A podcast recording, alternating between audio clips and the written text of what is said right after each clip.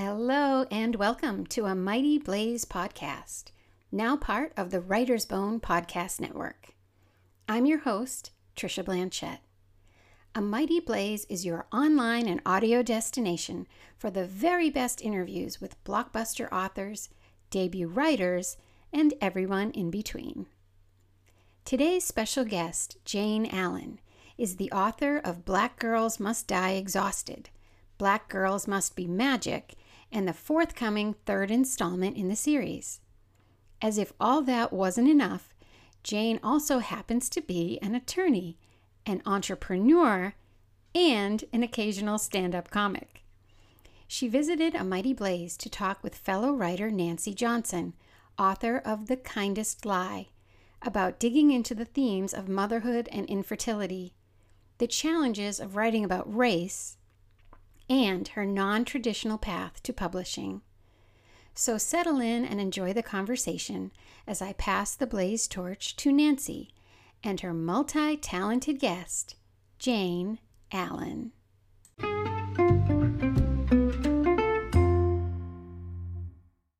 Hello, everybody, and welcome to A Mighty Blaze, the Friday Frontliner special event I'm Nancy Johnson, uh, host of uh, one of the hosts of A Mighty Blaze, as well as the author of The Kindest Lie. And I'm here with my friend and fellow author, Jayne Allen, who is the author of the Black Girls trilogy. And just before we get started in our conversation, which we can't wait to jump into, I just wanted to um, take a moment to just acknowledge uh, the time that we're in right now. We're in an international crisis with the Russian invasion of Ukraine.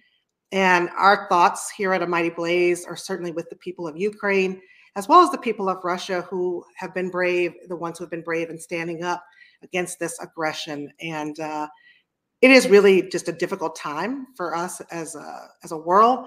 And I do believe, though, that there's power in books to connect us across difference.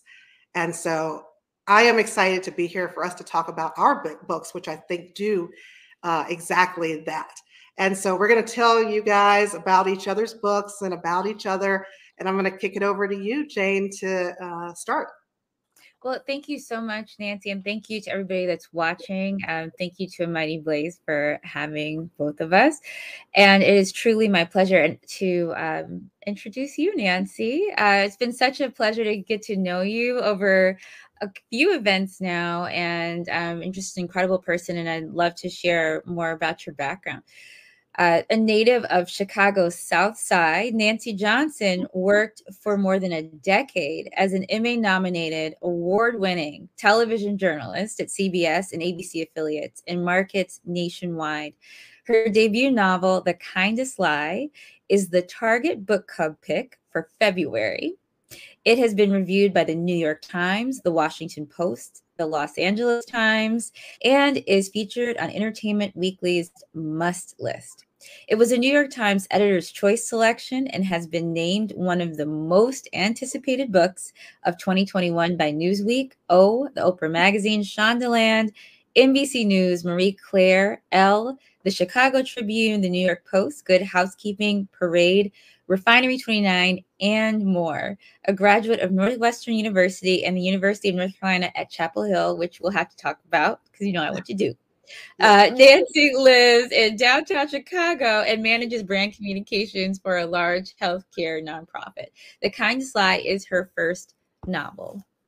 Well, thank you so much. Yep, this is it. Kindest Lie. This is it. Yes, yes. should, I, should I read a bit about the Kindest Lie? Do you want to do that? Sure. I'll do that, and then um, we can switch over. So this is the paperback version. I actually have both uh, the hardcover and the paperback for the kind of nice. So beautiful. I love these covers. Uh, so a promise could betray you if you have not read The Kindest Lie. This will definitely make you pick it up, and you can get it in Target as a book club pick now. So it's 2008, and the rise of Barack Obama ushers in a new kind of hope. In Chicago, Ruth Tuttle, an Ivy League educated Black engineer, is married to a kind and successful man. He's eager to start a family, but Ruth is uncertain. She has never gotten over the baby she gave birth to and was forced to give up when she was a teenager. She knows that to move forward, she must make peace with the past. Returning home to the Indiana factory town of her youth, Ruth discovers that it is plagued by unemployment, racism, and despair. While her family is happy to see her, they remind her of the painful sacrifices they made to give her a shot at a better future.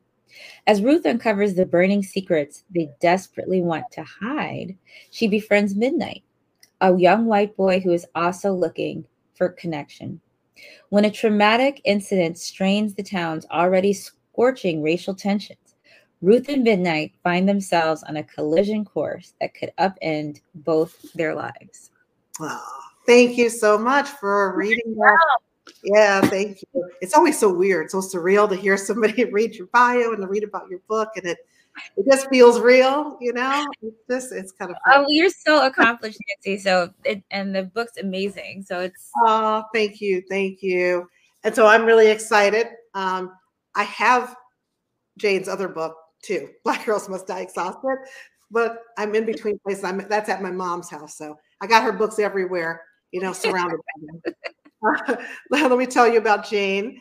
Jayne Allen is the pen name of Jaunique Sealey, a graduate of Duke University. Hmm. We will talk about that at Harvard Law School. And I think you're repping that with your, let's say you're repping that I'm with repping today. Yes, absolutely. Historic day. yes, yes, it is. It is. Uh, drawing from her unique experiences as an attorney and entrepreneur, she crafts transcultural stories that touch upon contemporary women's issues. She's the author of Black Girls Must Die Exhausted, her first novel, which she calls the epitaph of my 30s. And then she also has Black Girls Must Be Magic. And then there's going to be a third book in the trilogy that's coming out. A proud native of Detroit, she lives in Los Angeles.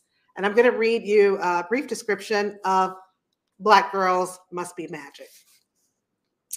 And this is the story of Tabitha. So you don't, and so I'm telling you, is I read the first one and I've read this one, and you don't really have to have read both to understand the story and to pick it up, but it's great to read all three so that you can follow the journey of Tabitha. Uh, for Tabitha Walker, her grandmother's adage, Black girls must die exhausted, is becoming all too true. Discovering she's pregnant after she was told she may not be able to have biological children, Tabitha throws herself headfirst into the world of single mothers by choice. Between her job, doctor's appointments, and preparing for the baby, she's worn out. And that's before her boss at the local news station starts getting complaints from viewers about Tabitha's natural hair. When an unexpected turn of events draws Mark, her on and off again ex boyfriend, back into her world with surprising demands, and the situation at work begins to threaten her livelihood and her identity, Tabitha must make some tough decisions about her and her baby's future. Bolstered by the fierce support of Miss Gretchen, her grandmother's best friend, the counsel of her closest friends, Layla and Alexis, and the calming presence of her doula, Andale, Tabitha must find a way to navigate motherhood on her own terms. Will she harness the bravery, strength, and self love she'll need to keep the village together, find her voice at work, and settle things with Mark before the baby arrives? Da, da, da, so you got to read it to find out what's going to happen. So yeah, I'm so excited uh, for your books and everything that you're doing. Are you there, Jade? I think we're having, are we having a technical problem there?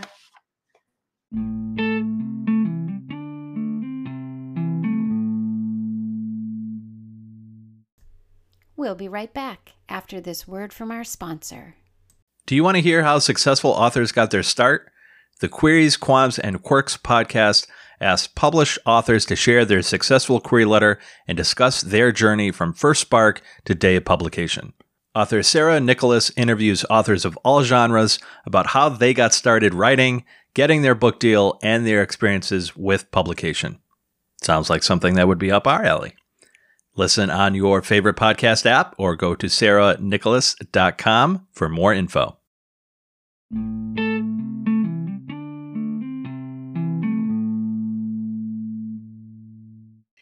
About that. Technical. All right. Thanks, Julie, for coming in.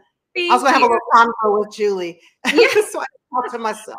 hopefully will happen. hopefully that will not happen again. Uh, but there are technical difficulties. Oh, I Uh, know. oh, I did want to say you were talking. We had said earlier that you were wearing Harvard, and we we were saying you were repping Harvard Law School, and I'm assuming that's because of uh, our president uh, Biden um, selecting um, Judge Justice Jack. Jackson, Judge Ketanji Brown Jackson, as his nominee.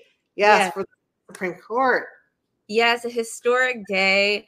Um, and I, I uh, something that's just so important, I think, is just a reminder that there, I, I would say thank you to her for standing in the gap between what is impossible and what has not happened yet and reminding us that there is a difference. And so I just think that's something for all of us to celebrate is, is that reminder. And, um, and it's just an exciting day. All of my classmates have been texting each other and, um, just very joyful. Yeah, I heard Laura Coates, the um, she's a black attorney um, who uh, is on uh, on CNN often as a legal analyst, and I heard her say this morning that she said today, as a black attorney, we are all being nominated to the Supreme Court. Every single, I know. It's like all of us showed up. everybody. And I'm not an attorney, but I'm a black woman, and Yeah. I'm like, yeah, I've been nominated too. And so there's just a sense of pride that we feel. a sense of pride and i think it's that i was i was trying to think you know what's the general um the general story of this? You know why is this does this feel like such a, a victory? And and it to me it's that reminder again that there is a difference between what is impossible and what has not and just hasn't happened yet. And we have these moments like this that i think are celebrations for all of us black women and women in general and all people who have been told by one reason for one reason or another in society that something or a dream is impossible and then to have a reminder that there is a difference between impossible and hasn't happened yet so it's like Oh, we well. all up for that Oh, yes. so speaking of that actually um, talking about path to publication There you go. She's got our path to the Supreme Court. We're we got our path to, to Right. publication. Exactly which again is is again that kind of a similar theme especially you know that that curious path of of becoming published. For me it was a non-traditional path and i wound up putting my book out uh, on my own uh, after being told that my my main character was not relatable and uh, and then discovering that there was an audience and believing there was an audience and finding that audience and ultimately moving to traditional publication. And i think for every author that experience their own unique experience to to getting published and finding their way to an audience is one of those things where it's that difference between impossible and, and hasn't happened.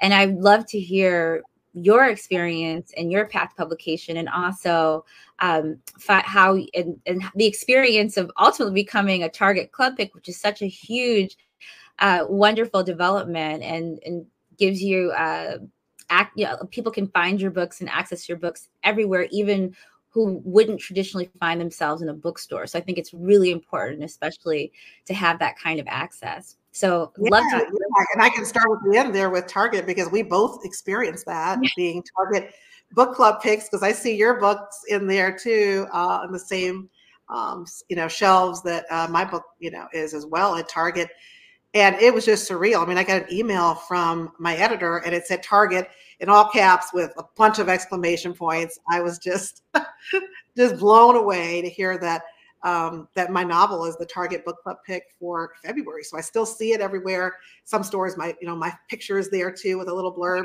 about the book, and I'm like, oh my gosh, this is just so exciting. And you know, and I had to, I had to sign all those um those um Tip-ins. Oh, Tip tip-in sheets. That's what it's called.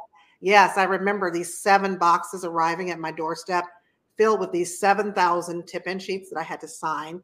I used over 20 pens to sign them. So basically, I'm just autographing them uh, Yeah. for uh, for readers. And you know, it's just such a blessing to be in Target because I think you know people are buying their paper towels and they can also get a paperback along with it. So it's a dream come true but it's like you said, you know, it's that's the you know where we are now, but the journey to get here. You know, so many people look at only the end result and think that's where it started, but no, it started so long ago. All the blood, sweat, and tears of you know writing the book. So it took me six years to write The Kindest Lie and I workshopped it a lot, had many beta readers, and, and I got tons of rejections. I stopped counting how many rejections I got uh, for this book, but there was one literary agent, Danielle Bukowski at Sterling Lord Literistic, who rejected. And then I emailed her to say, Thank you. I plan to incorporate your feedback and revise. She said, If you're going to revise, get back with me.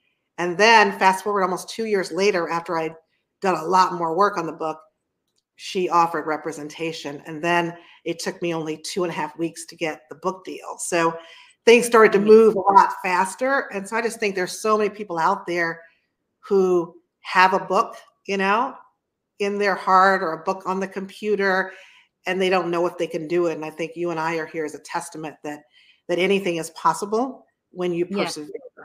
You know, you've got yeah. to stick with it. And I think it's great that we both have two different types of stories and two different pathways and two different uh, ways through obstacles and, and i think being able to tell that story and building out showing showing i would say showing the work of it uh, yeah. and those decision point moments um, even in you know you're giving the follow up and saying you know i'm i'm planning on incorporating your because people sometimes they just get that negative feedback and deflate a little bit and and you know yeah so and on the sharing on the target uh, story when i uh, when i got the announcement the info the news from my publisher they didn't it was like a surprise. They didn't tell me what was happening and this was like kind of early on into our relationship and they're like well can you come to a meeting um, all of us are you know going to be in the meeting it was like the, all, the publisher everybody my editor and i was like oh no, did I do something wrong? I was like, am I in trouble? Oh, that's so funny. They just want to announce it to you. I called my agent. I was like, I think I'm in trouble. it's all hands meeting about, about me. Like, there's an intervention. Like I did something wrong. And so they were they were like, we just want to tell you. We just wanted to tell you. I mean, this was as much in person as we could be. Um, but they, they were like, you know, this this is the news that uh, it's a Target Club pick, and so congratulations. And it was it was a nice celebration, celebratory moment. For sure, Sharon saying you're in a good kind of trouble. Right, good kind of trouble. That's exactly. Good trouble. I was. So, I mean, I was so worried. Like I, I, I remember comment. I, I think I'm in trouble. I think I'm in trouble. Like, oh yeah. no, that is so funny. Yeah, yeah. So I know we want to also talk about. I mean, that you and I, we we have different books, but there are some common themes in yeah. both of our books. Quite a few actually, but I think one of the biggest ones is motherhood and just the unconventional treatment of motherhood and really digging into the interior journey of the women, the mothers uh, in our books. And I know for me, with the kindest lie, um, I kind of wrestled too with having uh, my main character Ruth have been being having been a teenage mother, you know, mm-hmm. because she's also a black woman, and I was thinking too about that representation uh, aspect as well. Yeah. But um, teenage mother, and then she walks away from her baby so that she can go on to um, Yale and then go on to become an engineer. And that's not a very popular choice for a mother to make. And women are often judged harshly for making that kind of a decision. And so I knew that was going to be difficult too, because I might get some feedback from readers that, uh, you know, that wasn't the right thing to do. And then she goes, not only that, I think where I got the most feedback was that she then goes back to her hometown trying to search for her son. So then she's possibly disrupting the life of the child she walked away from, you know? So it's kind of that double uh, injury there. And then also, then she meets Midnight, this poor young white boy, and he's also searching for this sense of family and connection. And so then Ruth is also becoming a surrogate mother in many ways, yeah. you know, because she hasn't had the opportunity, even though she's a mother biologically, she hasn't had the opportunity to really mother until she meets Midnight, uh, you know, which is, you know, 11 years later. And so that's an interesting relationship. And then um, I also have this mother, Verna Cunningham, who is a Black mother who has to have the talk with mm-hmm. her Black son. Yeah. and that is not the talk about sex, but the talk about um, how to be and comport yourself as a black boy in America and all the dangers that go along with that.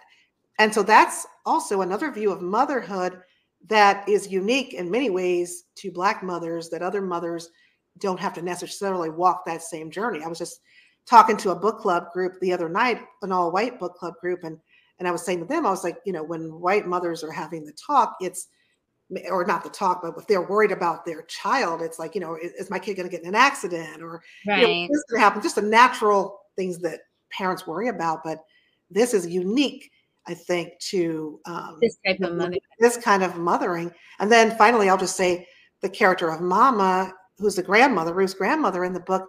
She's somebody who really holds on tight to her grandchildren and loves hard, yeah. you know, and can be questionable too in terms of the choices she makes uh, as she mothers, but she's yeah. doing what she thinks is best and what's going to get them ahead in life. And so it's just all for me, it's always about the complexities and the difficult choices that women have to make as mothers. Um, so, what about you? You know, what inspired your uh, unique take on uh, motherhood with Tabitha? For for me, it's I've had a unique view of it in my life. Uh, I'm I'm in my early mid 40s, uh, if I'm giving my actual age.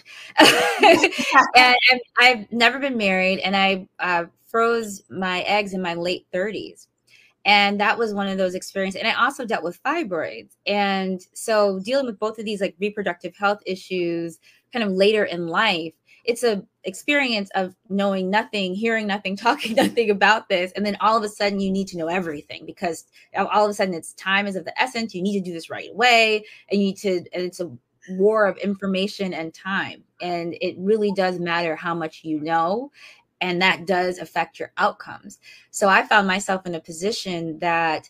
Uh, not even knowing whether or not I wanted to be a mother, but knowing that if I didn't do something that option would not be a, there wouldn't be a choice at, at, at some point soon and so i had to go about that and i didn't have the benefit i couldn't find really anything in fiction about that kind of struggle or journey but in that world it was just a very broad deep world of stories of struggle and triumph and internal decisions and uh, experience that's kind of in the shadows that we don't talk about that that we should you know there there's shame there. There's all of this it's just so much that should be unpacked. And so it just inspired me to add this into the realm of fiction.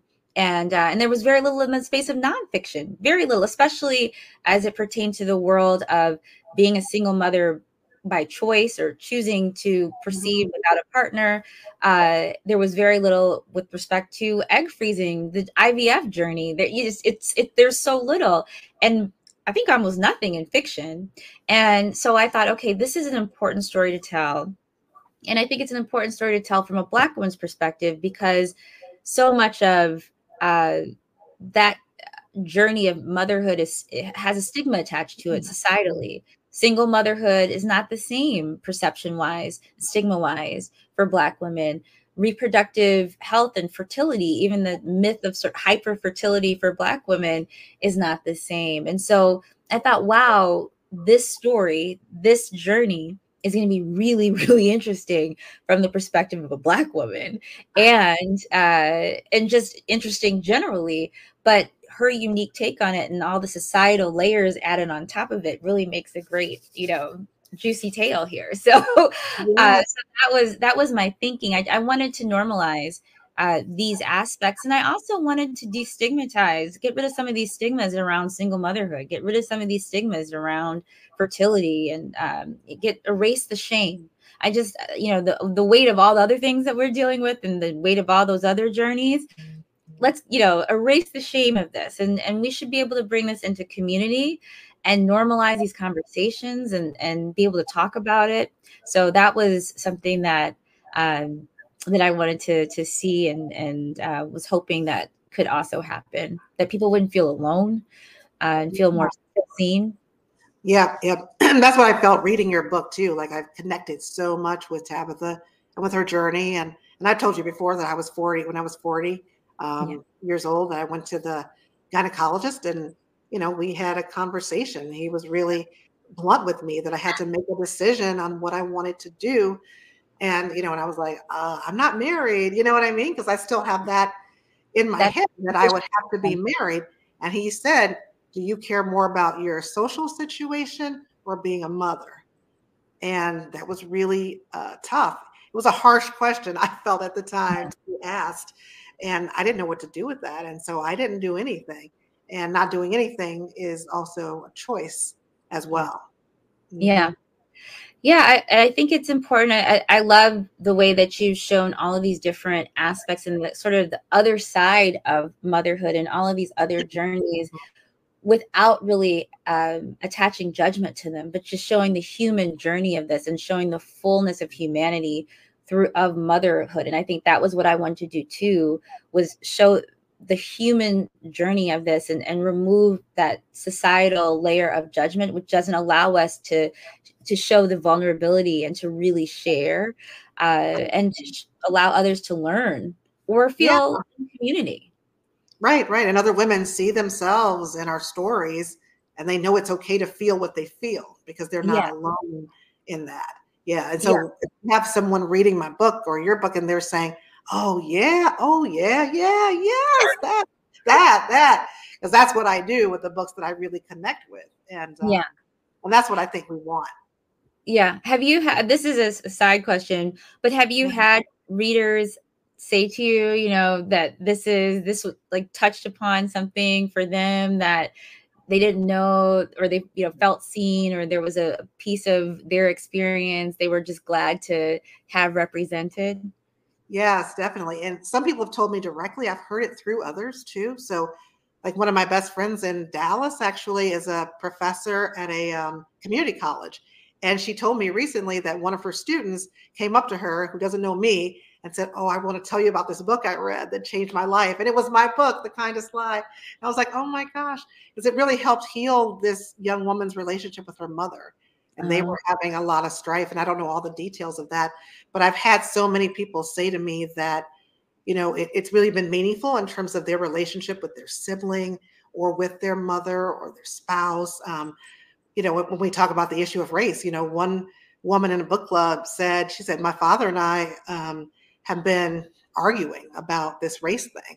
And we can't have a conversation without getting into a fight about it. And she said, mm-hmm. until, you know, I introduced your book and we talked about the characters. And that's the mm-hmm. beauty of it. That's why I do what I do. And so when I hear those stories, everything that I've gone through to get here to publication is worth it for those moments and to know that I had that kind of an impact through my work that that's amazing those moments I, I there's a moment where um it, it was my i was talking to one of my neighbors and she didn't we hadn't really spoken before and we were both walking dogs and she asked me what did i do for a living i was like well i'm an author i have a book out it goes into this conversation. But I said, you know, I, I brought up that it, it tackles in, infertility. Uh, thank you, Sharon. Uh, Sharon said the book cover is gorgeous. I appreciate that. but my neighbor said uh, that she, um, I, I was telling her about the infertility theme that is within this book and, and reproductive health theme. And she's like, she's like, wow, she's like, she's like, I actually uh, can relate to that. I she's dealing with endometriosis. She's like, I've never actually said that to anybody. And when I uh, talk to my friends, you know, with my friends, I don't want to say anything because I think it's going to get weird. I don't want the conversation to get weird, and then people don't know how to feel, don't know what to say. She's like, so just to be able to read something and go into a space where there's this topic, and you know, I can can connect. Um, she's like, I, I, and so anyway, we started talking about IVF and all of it. And we just became friends from that, from that conversation.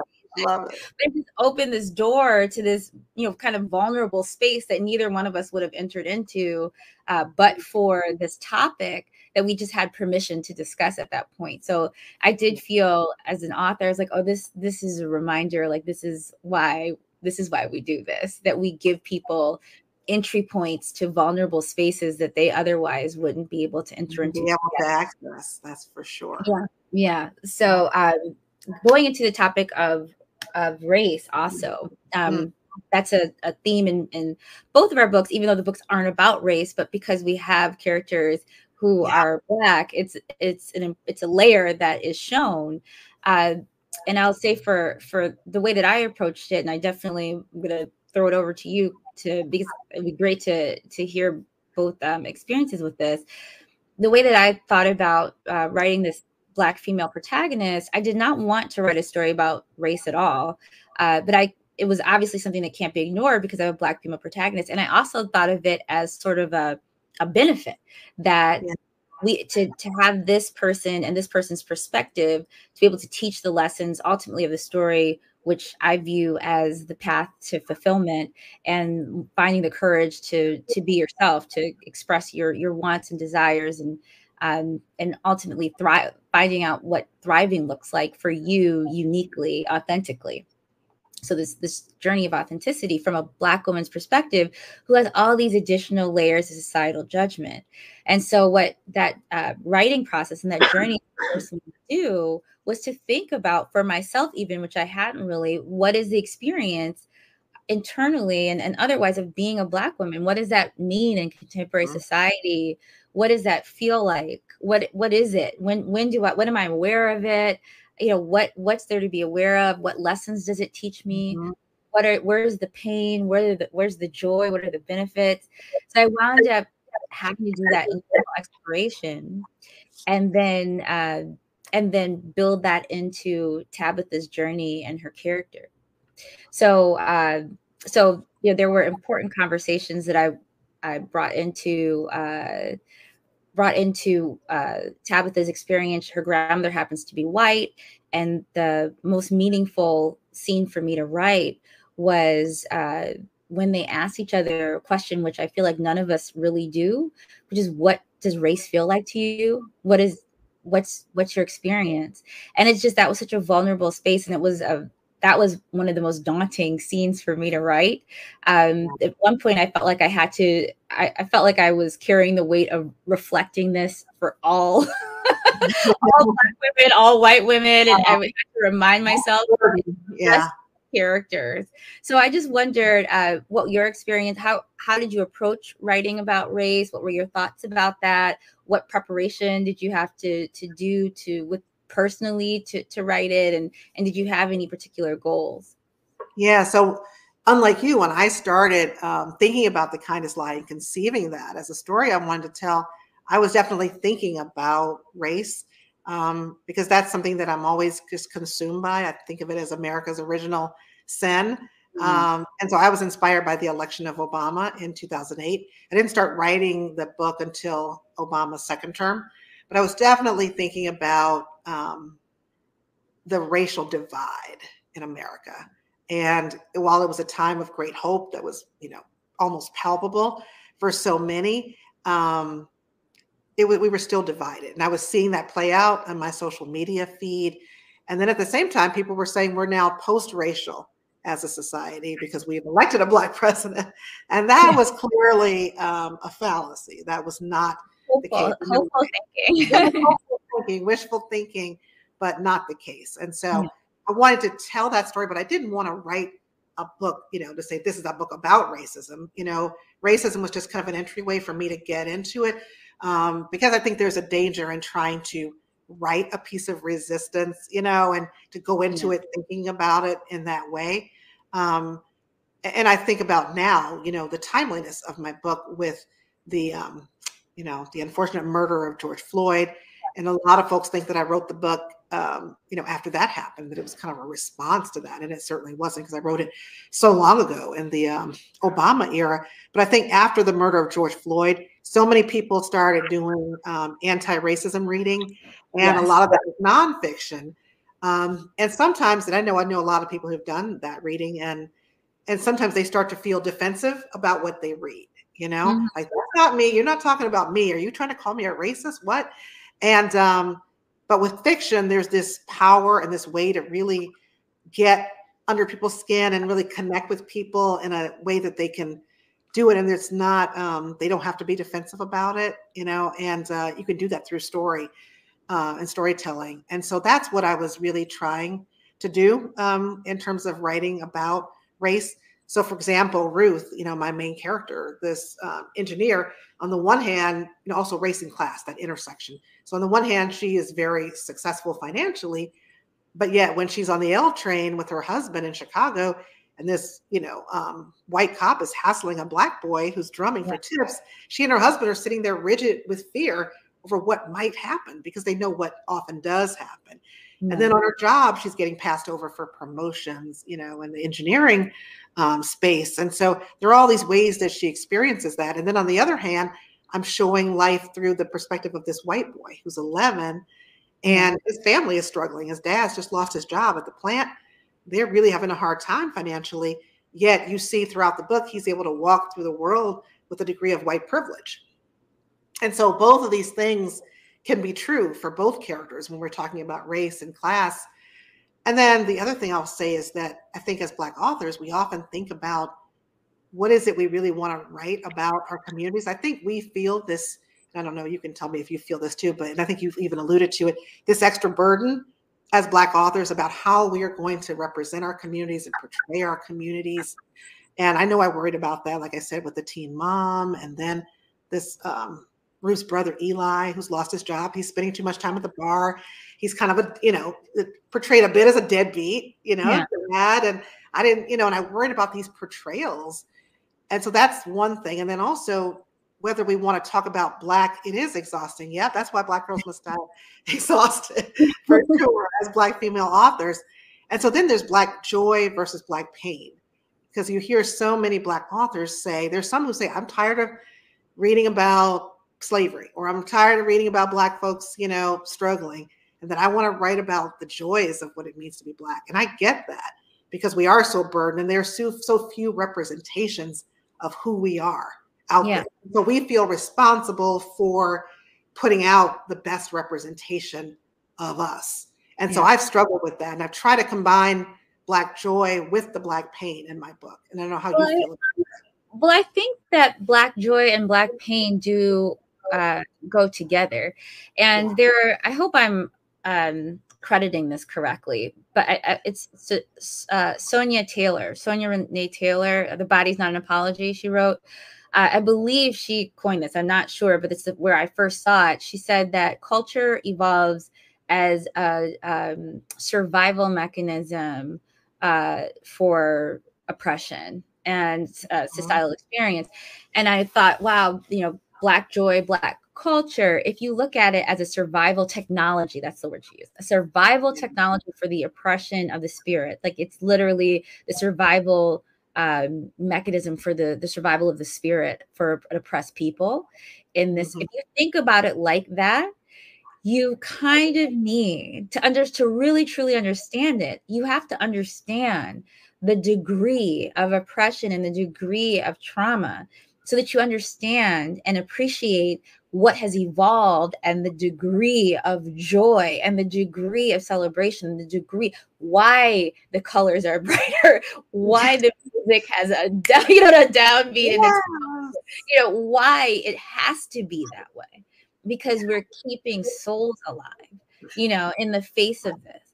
And so I, for me, to fully celebrate that and appreciate that that's why you know i don't write unprocessed trauma uh, but i'm but i you know you're gonna get the the the lows and the emotional payoff and i just feel like the to have the full emotional payoff you have to go you know to a place but i as a as an author me personally i would not leave a reader there. You know, that's just that's not how I or what I write and how I write.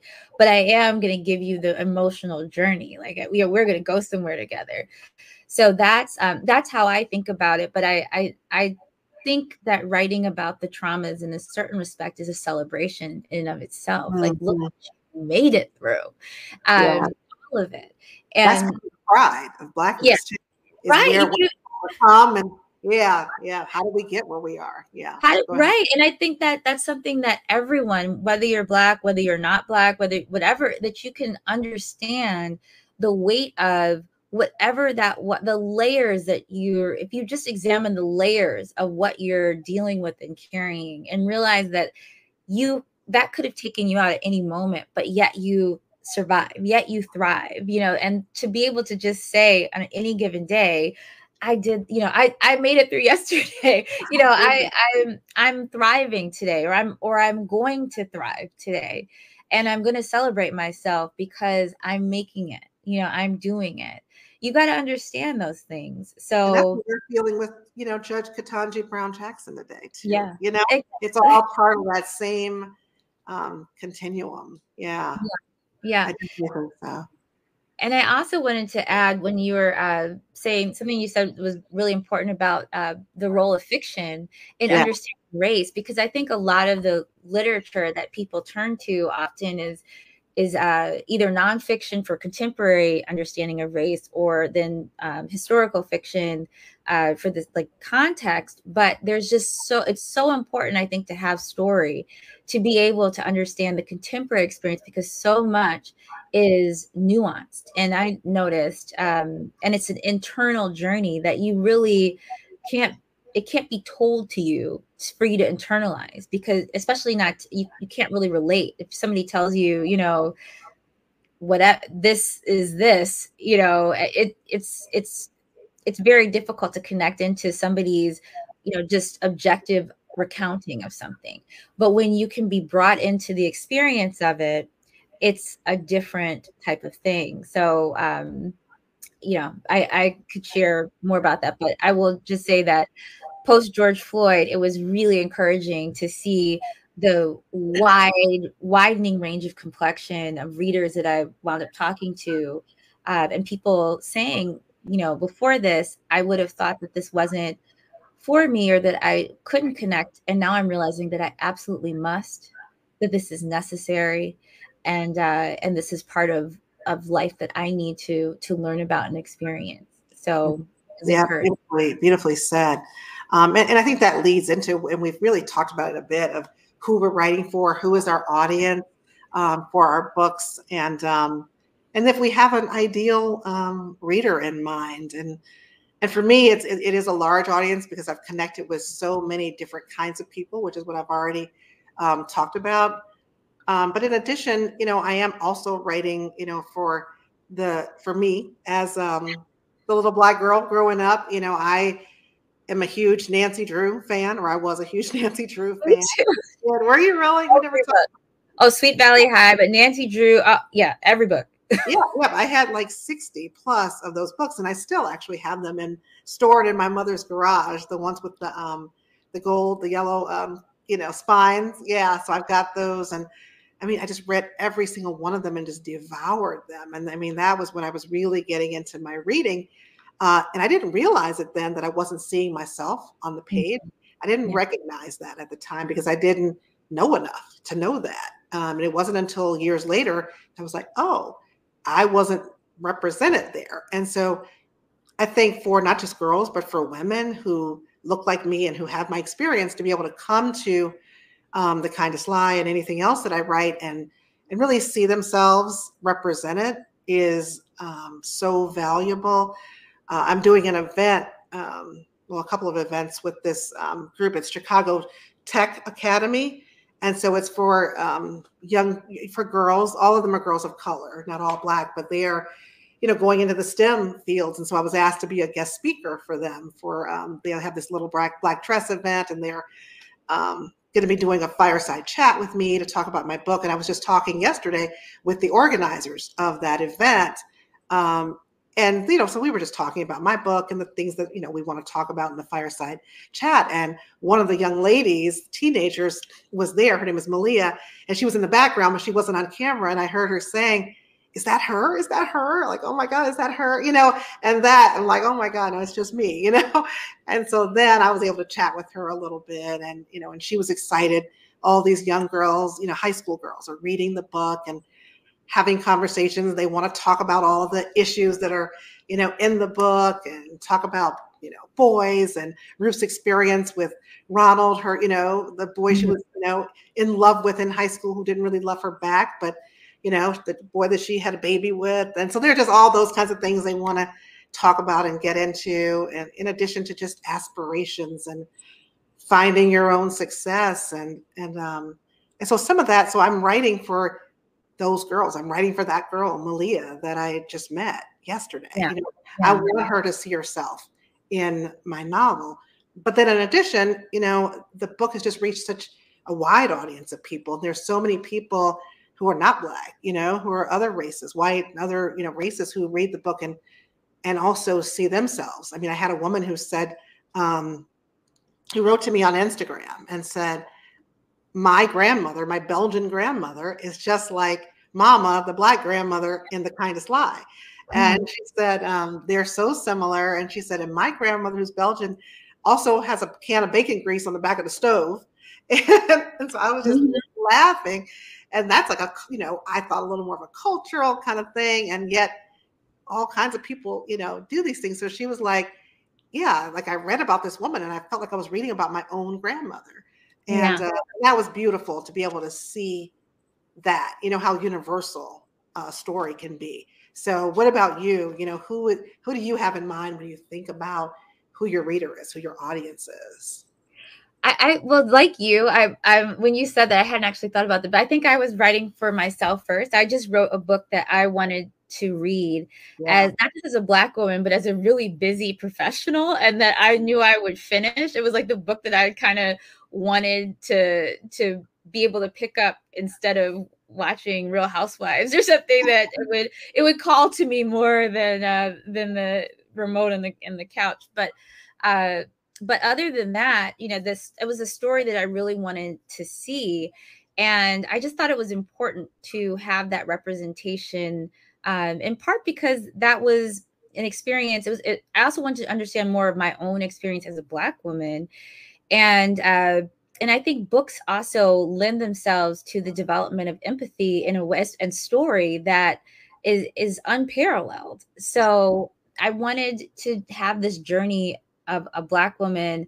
Uh, that's a story that's uh, again not about race, a, a, a contemporary story, a, a fresh story that you haven't really seen before but adding in the layers of her experience where she is the best teacher for whatever this journey is, which is again this journey toward authenticity and finding one's voice and, and figuring and, and fighting for thrival, not survival. I like that. Uh, but um, and so that was um that was my thought. But I I believe I, I really believed in my spirit and it was important for me to ha- have it feel authentic to a black woman who who reads it any black woman who reads it says yes i recognize this but have it accessible to anybody anywhere who reads it as a human story who says yes i i i understand this i may not have had these exact same experiences but on a human level totally get it and just to, a quick story about this i when i first wrote the first chapter and there's a, a a scene with the police interaction with Tabitha, and she is going through something. not that's not a real spoiler, um, but I sent it to a friend of mine who she's white, she's uh, German, uh, French German, lives a French German border, uh, teaches English, but not English, not the first language, and she's married to a woman. And she's a fellow writer, brilliant woman. And I sent it to her because I was like, well, here's my writer friend. Like, what do you think about this? is this even good? and uh, and she wrote me back a couple days later and said, Oh my God, is that how Black people feel in America? That was what I was like, Well, I don't know, unpack what you mean. And she said, Well, for me and my wife, when we go out in public and we know if we express our relationship in any way, like physically, we feel at that point that we're uh, in danger a bit from any direction that we can't guarantee our own safety. And it's not fair and it's not right and it's but we know that that's what we're subject to in the society that we're in. And there's just this sort of sense of of pervasive kind of underlying fear and dread just about living life and going about regular life.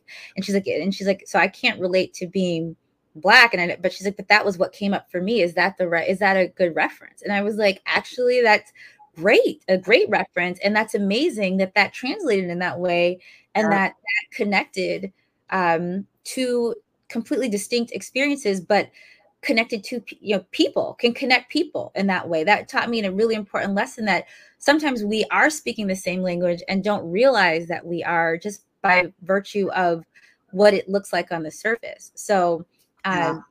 so for, that made me think about something oh i'm sorry oh yeah, yeah. Just, that just made me think about with one of my characters with Midnight.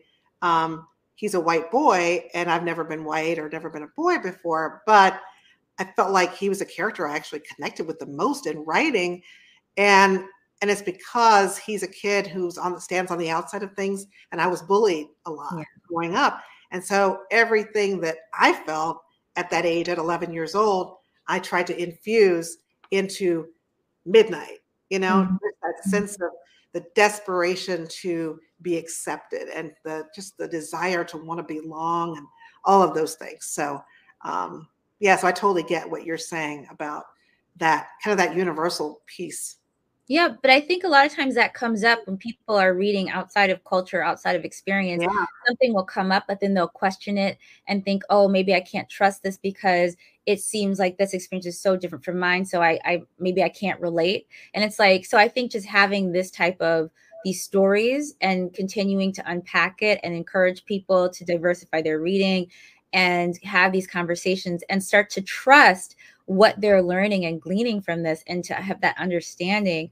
Um, so you know that that makes it very exciting for me to know that people are starting to uh, realize that what there is to learn and and that the importance of diversity isn't just sort of representative diversity but there's really a personal gleaning and learning that can come from it.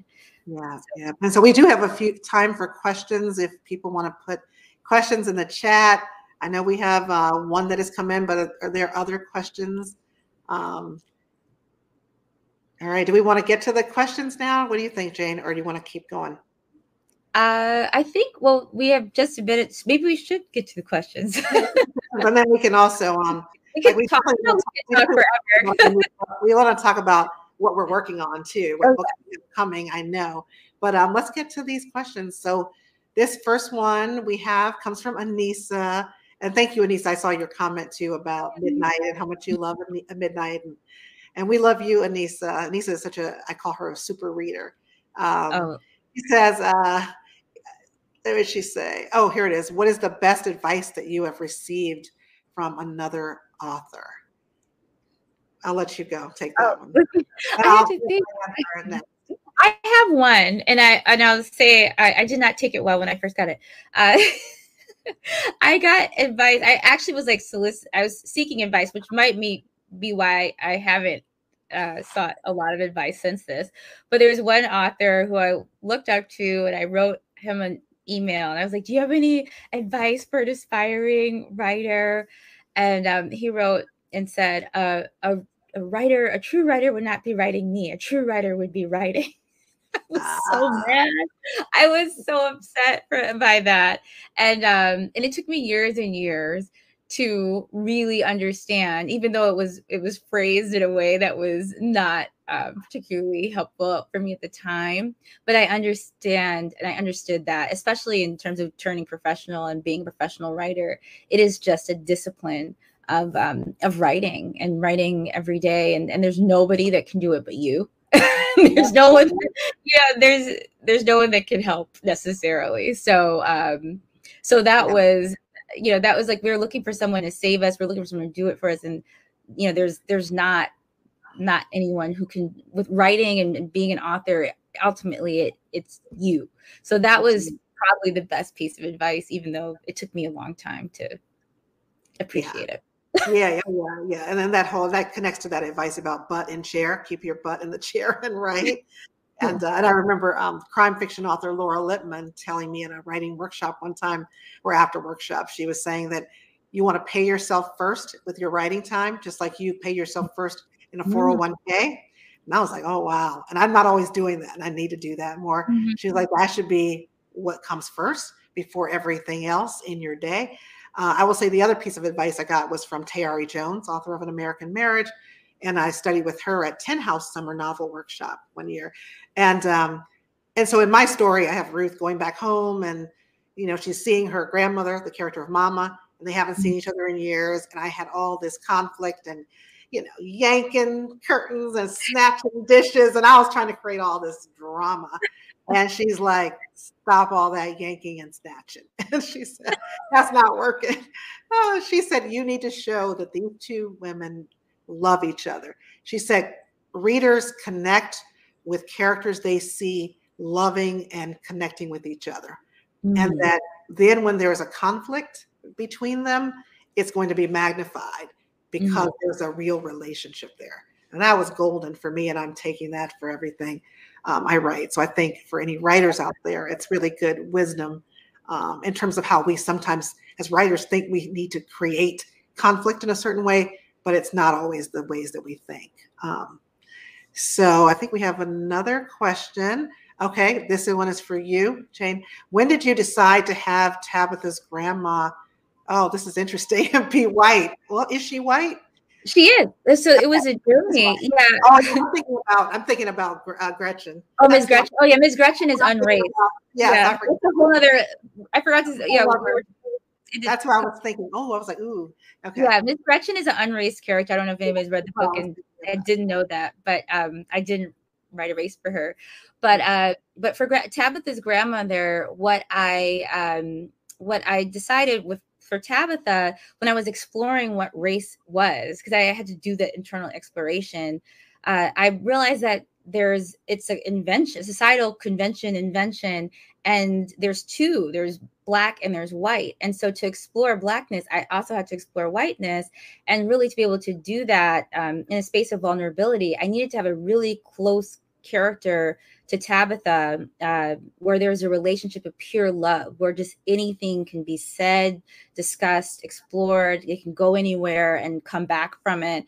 And so at first I thought it was maybe a parent, um, not a parent, but a space parent. And then I realized that's a little bit too complex of a relationship, and that's not the purity of, of pure love without conflict that I needed. I so it, I realized it's her grandmother, like it's a grandparent. That's that that it, you know in a functional relationship that's that pure love deep love kind of like deep love relationship where this could take place. So i just felt that that was the important space to do it. And then through granny tab i was able to show the effects of race on her as a white woman who has family that she's she chose to give up a lot of her privilege even though she came from um, uh, you know poorer family she was still giving up her racial privileges because she fell in love with a black man who was Tabitha's grandfather. And so it had effects on her. So to be able to show those effects just through these people and their stories, uh, that was why I made that decision that it was to be able to show kind of all aspects of this to try to gain an understanding. Um, to It's so funny how I've internalized Miss Gretchen now as it's like a grandmother, She's figure. Now. Yeah, I, yeah, she, Yeah. grand, grand, grandmother's bestie. She's grandma's bestie. Yes, yes. And I knew that was the whole thing of you didn't, you know, you let people decide the race for themselves, which is interesting. Yeah. Um, any other questions that people have? Okay. Uh, Laura. Hey, Laura. She says, Do you two like writing nonfiction or byline articles? You were brilliant in fiction, but what about other forms of writing? I can take that one. Um, so yes, I do. I love writing. Um, oh, she loves us. Thank you. We love you back, Laura. Um, I love writing uh, nonfiction as well, and so I've written quite a few, not quite a few, but I've written several essays. One, an essay about which I mentioned earlier, my bullying experience, being bullied as a kid, and f- losing my voice in a figurative sense um, because of it, and then finding it again. And I feel like now really finding it again as an author. But I wrote in 2015 uh, about that experience and my own arc uh, for oh the Oprah magazine, uh, November 2015 issue is where that is. And then um, once I got on, was under contract for the kindest lie, we were thinking about this is something that happens in the publishing world. We think about are there uh, companion pieces, essays that you can write that connect with the themes of the book. And so um, I wrote this essay that I really am excited about for the February issue, last February, February issue of Real Simple magazine, and and it's about cross-racial friendship. And since in my book I have this cross-racial friendship between Ruth and Midnight, um, I also uh, my literary BFF is a white woman author, Julie Carrick Dalton, author of Waiting for the Night Song, and so I wrote in Real Simple about our cross-racial friendship and just the the challenges of that and moments that I think in writing it, you know, she she didn't even know I was upset about things that happened, and um, and so we had some really great conversations during the course of me writing that essay. But I love to be able to connect the fiction with the nonfiction and have my own take on it. Whereas I try not to be didactic or really telling too much about myself and my fiction, obviously, even though it's always an outgrowth of who you are. I think in the nonfiction is where I really get to say, here's what I think. And um, Laura said, that's very interesting to hear, Nancy. Love the article and Real Simple. Is it hard to write those um, nonfiction pieces? That's part two of the question. I think I love doing it, but it is difficult. You know, I worried about um, my friend mainly, about Julie, you know, and when I'm writing this, I worried about what is she going to think about what I have to say. And um, and but she told me I talked to her about it, but I didn't let her read it. And she said, I don't want to read it because it's your piece. And and I didn't want her to influence it at all. But um I think so. I think it is difficult because you're you're mining your own experiences and, and it's and you feel more exposed. Whereas with fiction, I can kind of relay some of my experiences, but hide behind characters. So I'm hiding behind Midnight in a way by talking yeah. about being bullied as a kid. But then when I write for O magazine about being bullied, that's me, you know, and I'm telling you a piece of my truth, and I don't know how you're going to feel about that because it's really me that's out there in front of you. Um, I don't know. What do you think, Jayne? I've I've had uh, I've been working on an essay for probably a year and a half. oh, okay. and I have well, I've probably started three or four essays.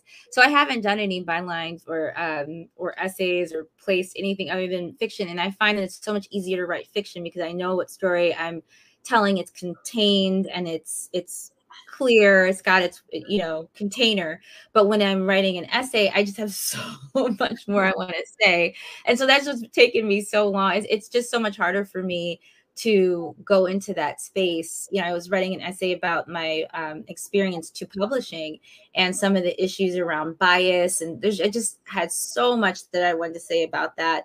And with when you're showing something in a, a story, you know, it's you can have the emotional impact and the the story impact. It's so much easier for me than to have to explain it in this other kind of way. Um, even though I can show it through stories I uh, incorporate. So I, am working on something that I hope to place soon and finish soon, actually. But thank you for that question, actually, because that's going to be my wow. little kick in the rear to go back to it and push myself. Yeah, that's a great question. And the and the advice I've gotten from uh, editors I've worked with, you know, from consumer magazines was just you have to. It's still the container. You're still going to have that container, but it's a smaller container, yeah. really. You know, and really picking one narrow, kind of a more narrow experience, you know, yeah. narrow it down a bit. And, uh, but still, but it's a challenge because you're still having to show that arc. They still want to see that transformation of here's mm-hmm. where you started, and then here's that you hopefully end up someplace different, you know, and you're yeah. also revealing these universal truths at the same time without saying, here's a universal truth. Oh, you know what I mean? So it's, exactly. it's a challenge, but I really, I really like um, that form. Um, so I love these questions. These are great. Oh, when will our next books be out? That's what we were going to end on, I think, right? Yeah, right. But so, well, I, I, can take that. Yeah, you My, you've got something coming, right? I've got uh, the third book in the Black Girls uh, trilogy, the finale, uh, is uh, expected February 2023. So like mid, early mid February 2023. And then I have another book that is, uh, we don't have a date on that yet, but there'll be a, a, fourth standalone book in a different universe it does involve surfing, black girl surfing. I said so. so that's what I'm working on right now. I'm, I'm actually. Glad, I'm glad you said February 2023 because I told Julie, our producer, that I was like, she's her next book is February. I think it's coming out like before the end of the month, which is like no, no, no. no. Okay. Next next year. I was wrong. I was wrong. so we have some time to wait and be get really excited for it, and I can't wait for it. Um, so for me, uh, in addition to promoting the Kindest Lie, the paperback release um, this month, I'm also working on um, book two, uh, which is due to my editor in May, first week in May. So I'm on a tight deadline to get that done. And uh, that is called People of Means. That's the working title. And so it is historical dual timeline. And it's a, a story about an upper middle class Black mother and daughter, both of them coming of age at different moments of racial reckoning in America. So the mother coming of age in 1960 in Nashville, Tennessee, during the time of the sit-ins there. She's a college student uh, at Fisk University, and uh, then her daughter coming of age in 1992 in Chicago, but heavily influenced by the events in LA with the acquittal of the four white police officers for the beating of Rodney King. So I'm dealing with resistance, purpose, love, but also I think fans of The Kindest Lie will also, you know, really like this book because I'm also addressing race, class, and family again. So this has been wonderful. So excited to be with you today, Jayne. This was fun. Thank you, Nancy. Thank you. This has been amazing. Great conversation with you always. I love always. talking. I know. You. We need to just take this on the road and do this every right? I know. That'd be fun. We should. We should, right? Like, you know, we'll make it happen. Uh, but thanks to everybody who tuned in. I know road trip. I love that. Thanks to everybody who tuned in. Thanks to our Mighty Blaze family um, for organizing this special event conversation between the two of us. So Thanks, everybody, and we'll see you next time.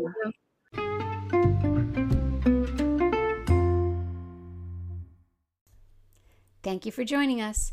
I'm Trisha Blanchet for a Mighty Blaze podcast. My debut novel, a fast paced adventure called Herrick's End, is available now if you want to check it out. My handle is TM Blanchet on BookTok, Bookstagram, Facebook, and Book Twitter, and I'd love to see you there. In the meantime, we'll see you next time for an episode featuring Stewart O'Nan. Until then, keep your blaze burning and your pages turning.